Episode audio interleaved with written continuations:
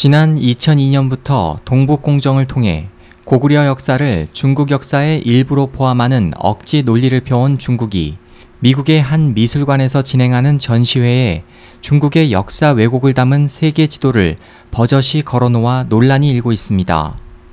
지난달 30일 사이버 외교 사절단 반크의 박기태 단장이 국내 한 언론사에 제보한 데 따르면 미국 로스앤젤레스에 있는 폴 게티 뮤지엄에서 진행되고 있는 둔황 동굴사원, 중국 실크로드의 불교 미술 특별 전시회 메인홀의 한쪽 대형 벽면에 만리장성이 국경을 넘어 한반도까지 침범한 지도가 걸려 있습니다.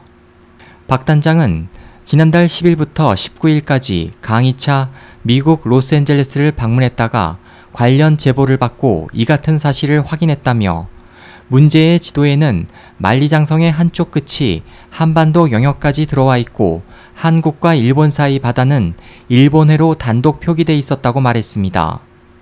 중국 사회과학원은 지난 2002년부터 동북 공정을 통해 고구려 역사를 중국 역사의 일부로 포함하는 억지 주장을 펼쳐왔으며 지난 2012년에는 공식 간행한 중국 역사집을 통해 4년 반 동안의 현지 조사 결과 만리장성의 전체 길이가 2만 1196km로 한반도 내 평양 인근 지역까지 뻗었다는 근거 없는 주장을 내뱉기도 했습니다.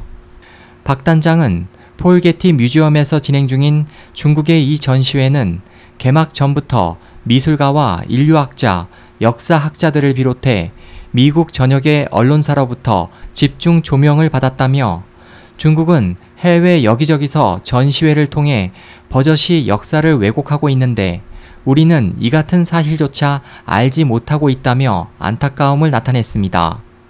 그는 또 게티 미술관 외에도 뉴욕 메트로폴리탄 뮤지엄 등 유명 박물관 전시에서 중국에 의한 한국 역사 왜곡이 심각하다. 이번 전시가 끝나면 미국 내 다른 미술관이나 다른 나라에서도 이 전시회가 열릴 가능성이 있고 동북 공정을 반영한 세계 지도도 계속 걸릴 것이기 때문에 조속히 대응책을 마련해야 한다고 덧붙였습니다. SOH 희망지성 국제방송 홍승일이었습니다.